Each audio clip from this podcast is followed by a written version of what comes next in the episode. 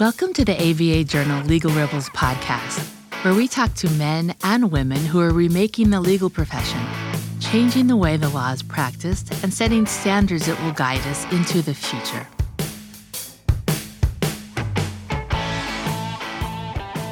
Many of us still get a chill running down our spines when we hear about bank failures and bailouts. After all, it was less than 15 years ago when we went through one of the worst economic disasters in history, and institutions like Bear Stearns, Lehman Brothers, AIG, and others became famous for the wrong reasons. The Great Recession took years to recover from, and some of its effects can still be felt to this day. So, in March, when several banks collapsed in what were the largest bank failures since that financial crisis, you'll forgive some of us from getting a bad sense of deja vu. This time, it's not mortgage backed securities or the housing market driving the collapse. Instead, it's the tech sector. Silicon Valley Bank, the largest institution to go bust in March, served a large number of tech startups while other failed banks, such as Silvergate Bank and Signature Bank, were known as go to institutions for the cryptocurrency industry.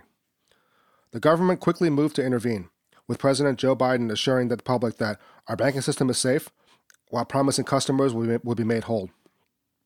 He also called for new banking rules and tighter regulations. My name is Victor Lee, and I'm Assistant Managing Editor for the ABA Journal. Joining me on today's episode of the ABA Journal Legal Rebels podcast is Nathan Seiler, partner at the AmLaw 100 firm Ballard Spahr. Nathan serves as chair of the firm's Business and Transactions Department, and he's here to make sense of this whole thing. Welcome to the show, Nathan. Thanks, Victor. Appreciate you having me. Great. Um, so tell me a little bit, a little bit about yourself. Uh, what made you decide to become a lawyer, and what drew you to the financial end of things? Yes. So education was always really important for me growing up. Uh, my mom inspired me in that way as a, uh, a seasoned educator herself. And so I always thought I'd go to law school. Um, ended up going to law school in uh, Chicago at Northwestern. And what was really interesting when you when you go to law school, you feel like you're going back to uh, to high school. You get a lot less choices. Uh, the world gets a lot smaller than your college experience. So so many of your classes are dictated to you, et cetera. But uh, what I enjoyed about Northwestern is we got to uh, pick a couple of uh, electives, which was rare. And so uh, I took contracts, which was one of our basic classes. really enjoyed that side of things. Um, enjoyed you know the the law behind contracts, and then I took corporations uh, in my second semester and, and really liked learning about fiduciary duties, M&A transactions and those things. And kind of from that point on, I was, I was hooked. Um, realizing that there was a transactional side to things. And another good thing about law school was uh, being in Chicago, we had a lot of great adjunct professors that were full time practicing uh, attorneys. And so, you know, we got to see from the trenches what they were experiencing. It was very kind of practical, hands on.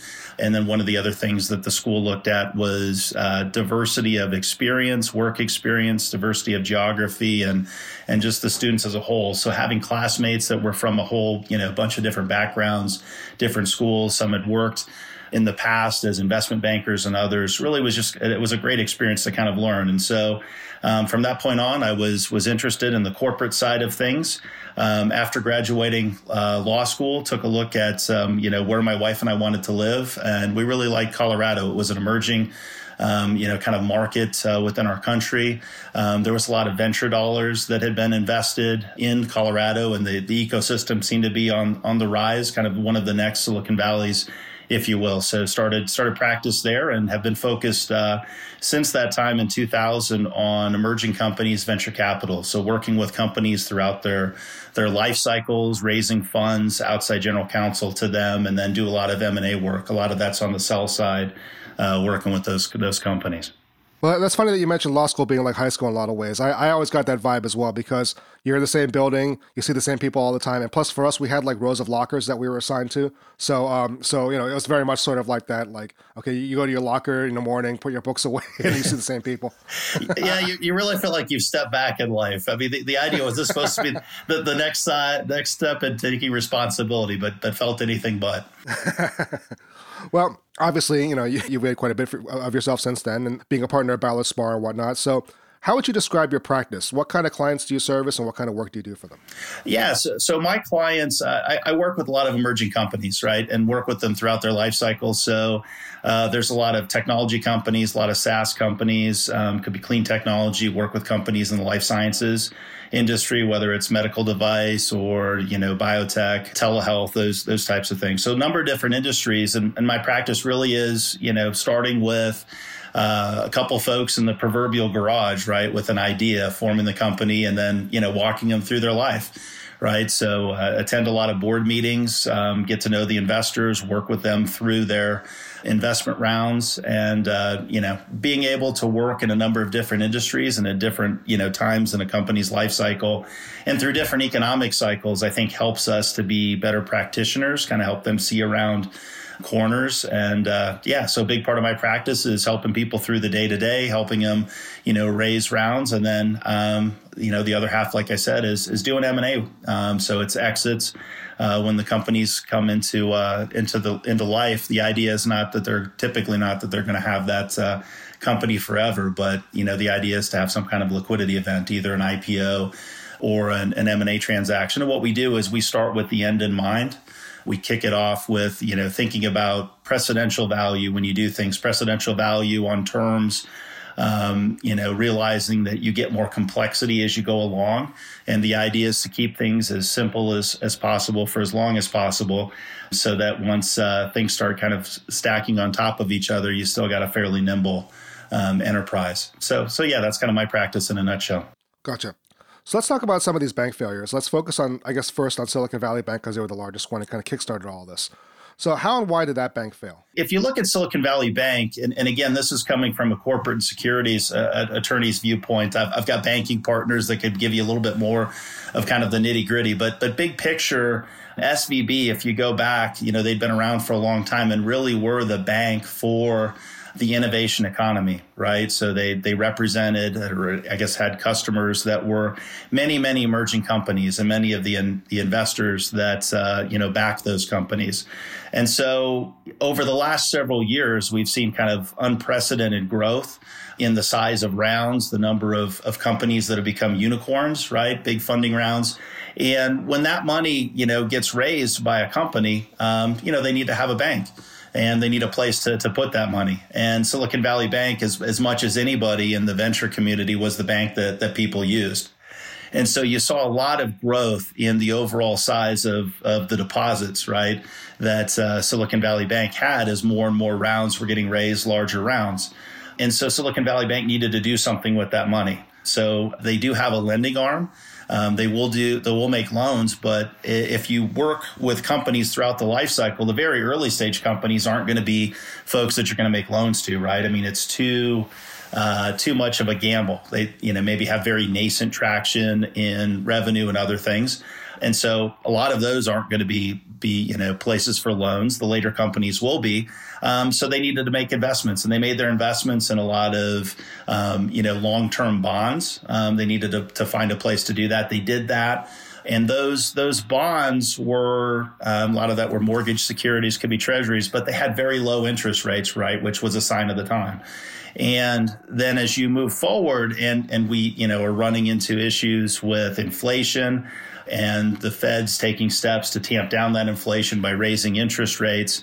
Uh, you start seeing a mismatch, right? So where I had a, a batch of, um, you know, mortgage securities that were, you know, sub three percent, and that looked okay. And in this world, that's not as attractive of an investment, right? So the value of those bonds are going down.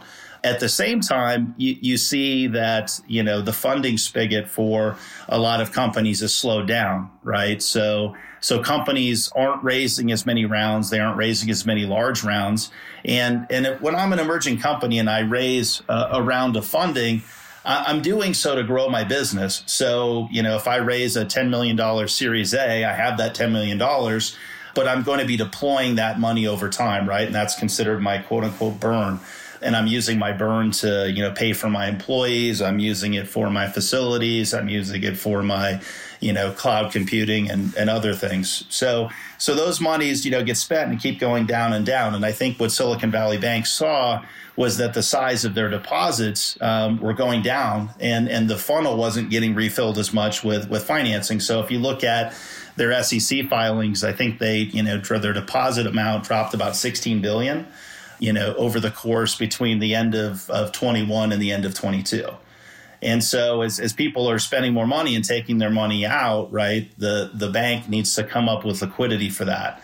And as, as that was continuing, the way that they were looking for liquidity was to sell those securities uh, but those securities had a lower value uh, associated with them. So, um, for instance, they you know they sold a, a, big bunch of those securities and um, took about a 1.8 billion dollar loss on that, and they put out uh, a notice to the investors.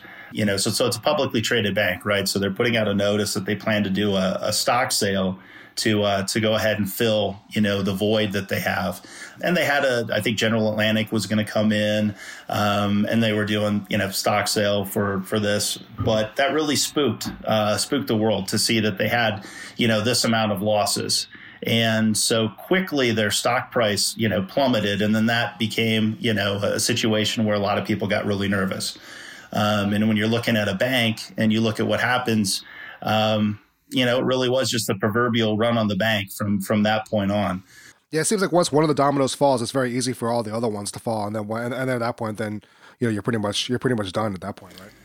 Yeah. It, so if we look at SVB, they didn't have, you know, and, and I think we're going to talk about this in a little bit, you know, the 2007, 2008 economic crisis that we ran into. That was a situation where, you know, lots of banks had bad assets right? They had bad assets because they had loans, uh, a lot of mortgages that were, you know, to uncreditworthy, you know, uh, parties, borrowers, uh, because they weren't doing their diligence. Uh, that wasn't the case here. They they had good the good assets. They just had a mismatch in those assets, and the value of those assets was was moving down because of because of interest rates.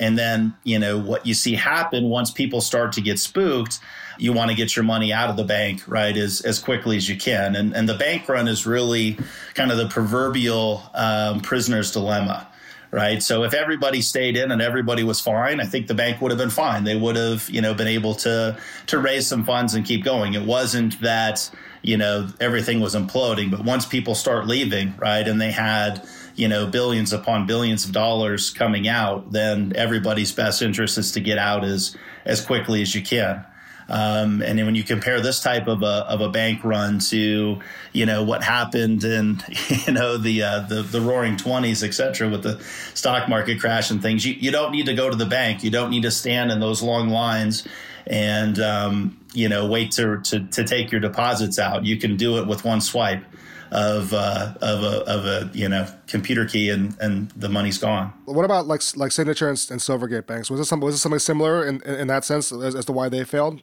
Yeah, I mean, I, I think that they're and and I'm, I'm more familiar with SVB than than the other two, but I think again, what you have is you have a lot of exposure to to crypto.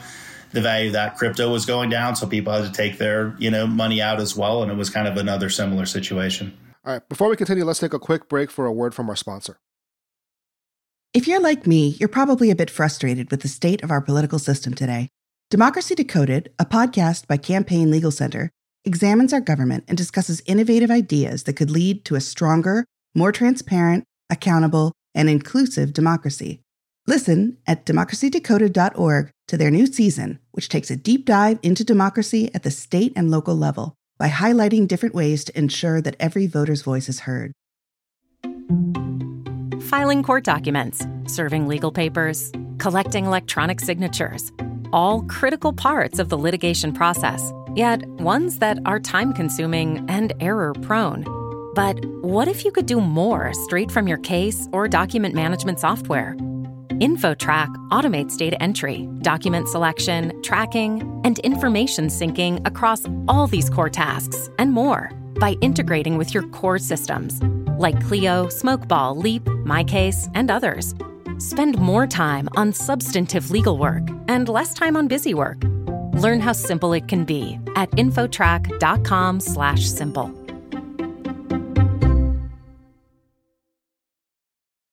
And we're back. So you had started to talk a little bit about this before the break, but I wanted to kind of drill down little, on this a little bit. So uh, obviously, you know, talking about the 2007 2008 financial crisis, are there echoes to that for you, or is this a different phenomenon? Should we should we be concerned about a larger financial crisis coming down the pipes? there are echoes to that in that you've got bank failures. Um, there are echoes to that in that I think this, you know, SVB was the second largest bank failure that we've had on record. So, so certainly that you know has your antenna. But uh, I think a lot of the fundamental causes are are different. If you go back to 2007, 2008. What was going on there. Again, a lot of that dealt with um, you know issues in the mortgage industry, problems with um, the underlying value of those uh, mortgages and those those assets that uh, had been you know collateralized and put together in, in securitized you know bundles that people had had purchased, and they had fundamental problems. Uh, I go back to you know like 2002, 2003 when I bought my first home. I remember going to you know meet with the, the lender and kind of walking through the process. Totally new to me right? I mean I'm a, I'm a young attorney at that time buying my first house. I have views on what i can afford and what i'm comfortable with. I'm talking to the lenders and their view is oh well, you could get a house for this much or you know you could get this this amount of mortgage and i'm like i don't think i'd really be particularly comfortable with that and what was interesting to me is I felt like these are the gatekeepers that are telling me that I could take a lot more risks uh, than I personally felt comfortable with. Now, you, you, might say, "Look, you're an attorney; you're probably pretty risk averse," but but that was kind of a, you know a sign to me what was what was going on.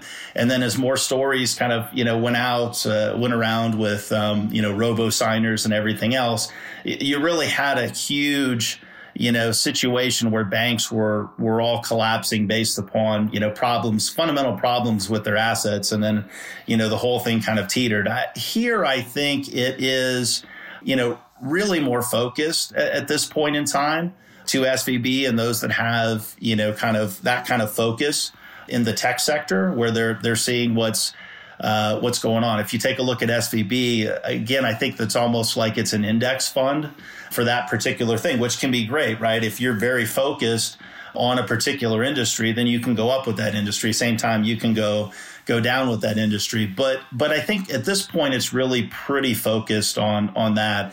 I know that uh, as we looked at things unfolding, there was a lot of questions that we had to face, a lot of questions that our clients had about what would they have access to, and and ultimately, you know, the the Fed, the FDIC, I mean, they came out with the joint statement said, look, everybody will have access to their their full amount of their deposit accounts, which which took a lot of the the pressure off. But that wasn't the same as kind of the bailouts that that we needed to do. It wasn't as pervasive uh, of a situation, and and since that time you know, there were a lot of lessons that are learned. Some, some of this is kind of interesting, right? If you can even go back to the advent of, of SOX. And so, you know, when, when I started practice in 2000, we were dealing with the dot com boom and bust. Um, there were a lot of IPOs that were happening. And, and then you had Enron hit, right? And, and suddenly you come up with Sarbanes Oxley, where we're adding a lot more kind of regulations on things. Well, fraud was always illegal. it wasn't that the, the fraud was somehow okay. And then we had, had SOX that stopped it, right? But we put regulations in place um, so we could kind of suss those things out. Now, that also increased the cost, the compliance costs. You know, it made an IPO a lot less attractive of a, li- of a liquidity event for folks for some period of time. And, and then we saw things kind of, you know, move the other way, right? Where you have the, um, emerging companies exceptions and kind of limiting some of the disclosures that you have. But but similar to that, right? When we have a big problem, so when we had the meltdown 2007, 2008, and we had Dodd Frank you know, we bolstered a lot of of the regulations around that to be able to, you know, kind of keep focus on what's going on. We had the CFPB was created to, you know, make sure consumers are being taken care of. I mean, in a lot of those loan situations, right, you had a lot of, of, of consumers that were signing up for loans that they could never repay, but they didn't know because they trusted the gatekeepers. Um, so I think we're also in a different a different position, a different situation than we were in 2007, 2008. Gotcha. So you mentioned Dodd Frank. I was curious because obviously, I mean, you know, at the time it was passed, it was like you know, sort of the the spirit and meaning behind it. It was right after the the financial meltdown, and and you know, the feeling was okay, we got to tighten things up, we got to fix the ship, and we got to make sure this doesn't happen again and whatnot. Some of those rules have been relaxed in the years since, and some regulations in general have been relaxed a little bit. I mean, did that play a role here, or or or is that still to be seen? you know, I'm probably not the person that's, you know, the, the tip of the spear to be able to answer that specifically. But I don't think that all of these things are a pendulum, right? I mean, what, what happens is we have an issue, we come up with regulation, then we realize if we swung the pendulum too far, um, then we try to kind of come back towards the middle. I, I think, you know, a lot of the easing of those regulations was coming back you know, more towards the middle. Uh, there probably was some some regulatory issues that will will come up with um, with SVB or, or, how we could have figured out, you know, what this risk looked like. But but I don't know that it was those particular easings as much as it was kind of the confluence of of events that SVB found itself in. And, you know, probably if they were going back, they would have had a different investment strategy um, and not locked themselves into long term you know bonds that were ultimately ended up having really low interest rates i think that was the fundamental thing and that's happened with you know mismatch of investments is toppled banks you know since the S&L crisis and way before that through through now so i, I don't know we could say it was an easing of those regulations yeah, I mean, because uh, I, I read a little bit about about just in preparation for this, just uh, talking about the the uh, government bonds and whatnot. And I mean, I don't, I'm not a banking expert, obviously. I, I don't really know that much about it, but it seems like it seems like government bonds are usually seen as like a safe uh, investment that you know always reliable. They're backed by the government. Uh, they're low yield, but they're like a good kind of they're they're good hedge for things, but also they're you know a safe investment for people if they don't want to like gamble too much. So, so was a lot of it just out of, out of their control with like the interest rates and the inflation that you know that that, that, that they kind of got like what seemed like a smart investment at the time. Oh, well, we're going to go these for these reliable bonds. Then all of a sudden it becomes oh crap, we're holding these these worthless, not worthless, but like these these bonds that aren't worth as much as we thought they were. Yeah, I think that was exactly the problem, right? I mean, so it's it's not a risky bond. You're not worried about um, default risk right but but because you don't have that risk the the you know the interest rate on those um, is, is really quite low. You just go back to kind of finance 101, right? And it's uh, the cost of capital, where it's that's the risk free rate. You go back to the government and you do like your CAPM, um, you would assume like treasuries was your risk free rate, and then you would adjust for for risk. So yeah, not not bad assets that they have, but those assets, the value of those assets, I'm not worried about those defaulting, but in a world where you know sub 1% interest rates moves to you know, twos, threes, fours, fives, and keeps moving up, you know, those bonds are worth a lot less. And I think you, you know, need to be on top of the changing um, economy, the changing, you know, tides. And, and it was the, the lack of addressing that maybe sooner rather than later, you know, found them in a, a pretty big hole. And just talking about the banking banking in general, like are there are there problems that you see that existed in 2007 and 2008 that still exist that, that are still present today? Not really that that I run across, but um, you know, my world, if we just go back to kind of my viewpoint, is is more one of um, helping um, my clients take out, you know, credit facilities with banks, and then using banks for deposit accounts and and raising equity on the side. So you know, not as much in in those particular trenches, but no, I wouldn't say so. All right, uh, let's take a quick break for another word from our sponsor. Delegate out those tasks that take up your time Staffy can help you with your legal, administrative, marketing, and even client facing workload. Hiring Staffy's top notch bilingual virtual staff means Staffy does the recruiting, hiring, and training for you. Then, if you need a change, Staffy handles it. You get to concentrate on your strategic work. Schedule a free consultation at staffy.cc. That's S T A F I dot cc and get $500 off with code HAPPY24. And we're back. So, without violating any client confidentialities or whatnot, I mean, did, did you have a lot of uh, did your firm have a lot of clients with exposure to the either the SVB failure or the other bank failures? And and how did you deal with uh, you know calls like uh, how did you deal with those calls from from people if you did have have clients in that area? Yes. So the situation with SVB, you know, transpired very quickly. Right. We we went from uh, a notice on a, a Wednesday that they're going to do their stock raise to stock price plummeting um, a lot of people starting to to pull money out on you know Thursday to Friday, um, where the the FDIC stepped in and, and took control of things very quick that, that that happened. And and usually when you have a bank failure, the FDIC they will step in, but they usually step in over weekend. Um, it's it's not as typical that they step in in the middle of a weekday, right? And they they stepped in fairly early on Friday.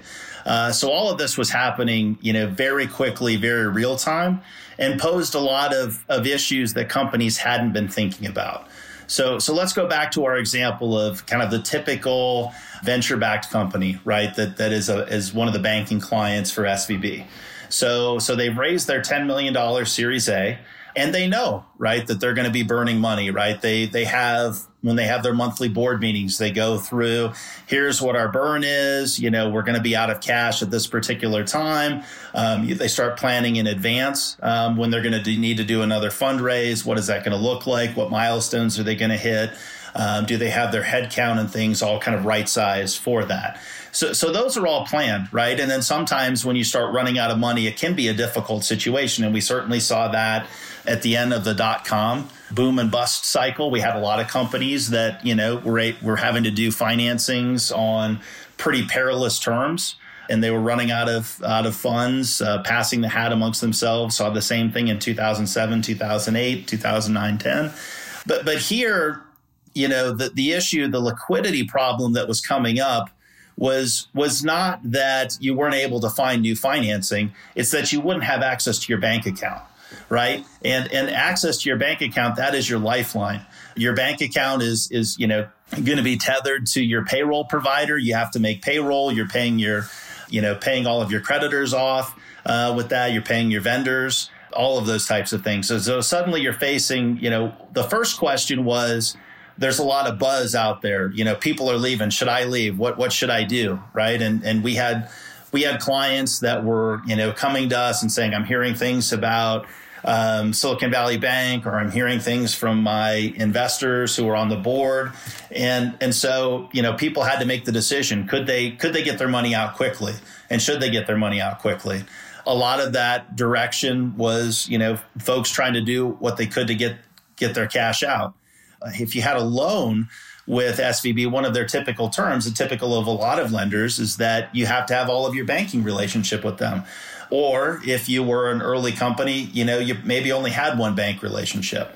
So, so now you're dealing with a liquidity crisis that you weren't planning on because yes, you're looking at cash and you know you're going to be out of cash at some point, but that's the horizon is suddenly very quickly. But, you know, can you open a new bank account? Are you going to violate the terms of your existing, you know, loan agreements? If you can't get your money out, what's going to happen? So, so yeah, I mean, it was a very, very harrowing, you know, several days. Um, from we had, you know, companies that were able to get all their money out. Um, they would utilize trust accounts or custodial accounts of um, some of their investors, and then having to set up new banks, new bank relationships, and you know that doesn't happen overnight these days, right? With the know your customer rules and other things.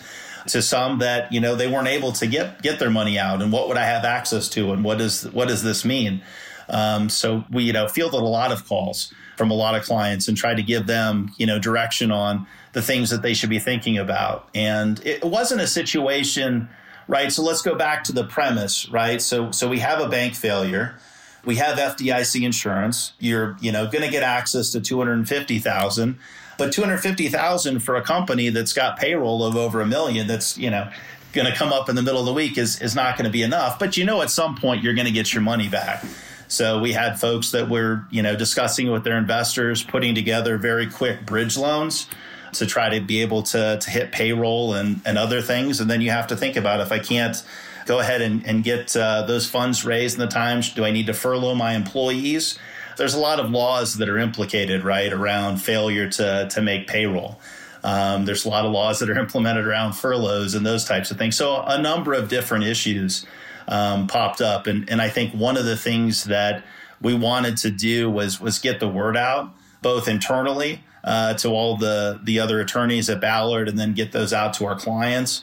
And then, you know, get, get the word out outside of that just to understand, like, what does this bank failure mean? You know, what will I have access to? What won't I have access to? What types of things should I be thinking about? How does this process unfold? So, yeah, it was uh, really kind of a triage situation. And then, you know, you get to Sunday.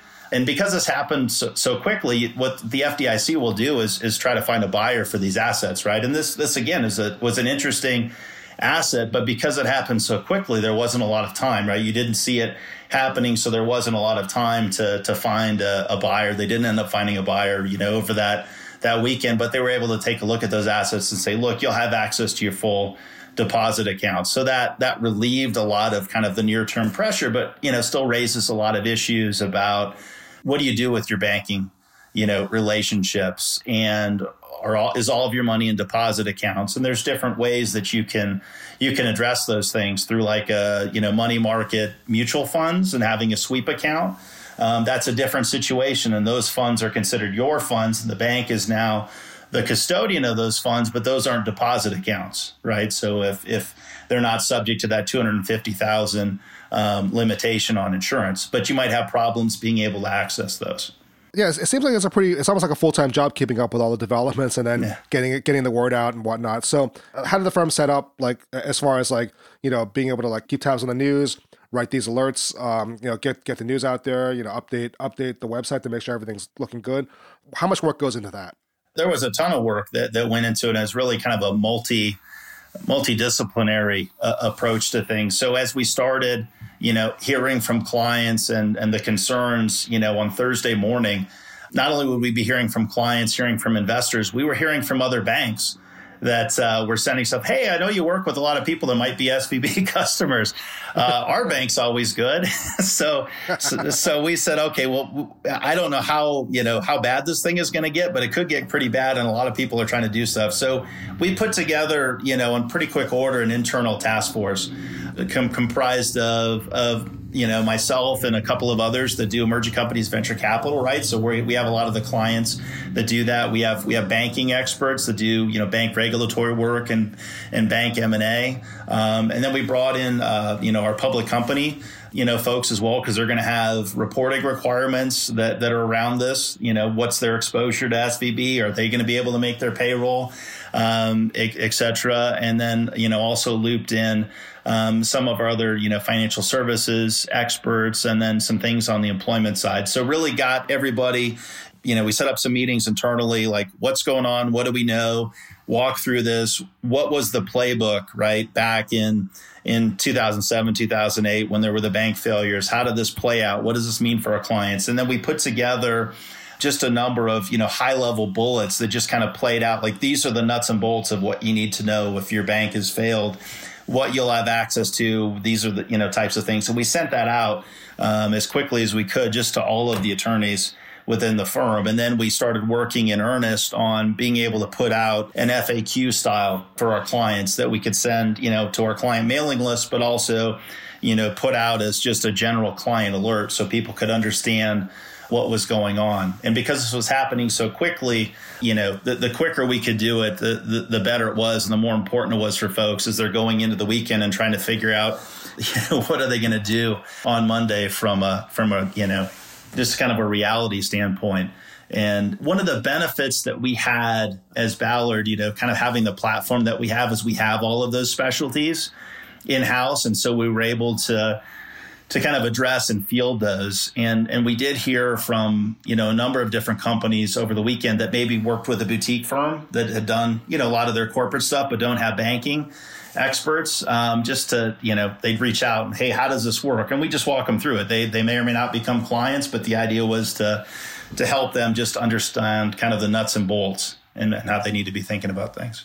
Gotcha. So looking forward what kind of regulations and rules might we realistically see from the federal government I think one of the things that we're going to have to take a look at is, you know, what does this too big to fail thing mean, right? And and so if you can if you can step in, the idea is that. Um, you know the federal government can step in if things are too big to fail or going to cause a systemic problem and they have the emergency right to do that in the grand scheme of things you know svb was was more of a regional bank than one of the largest banks that are out there at the same time you know by having a whole host of companies miss payroll and and not be able to do things i mean that's kind of the ripple effects to it. But that you know wasn't at the same time kind of you know the, the, largest banks out there.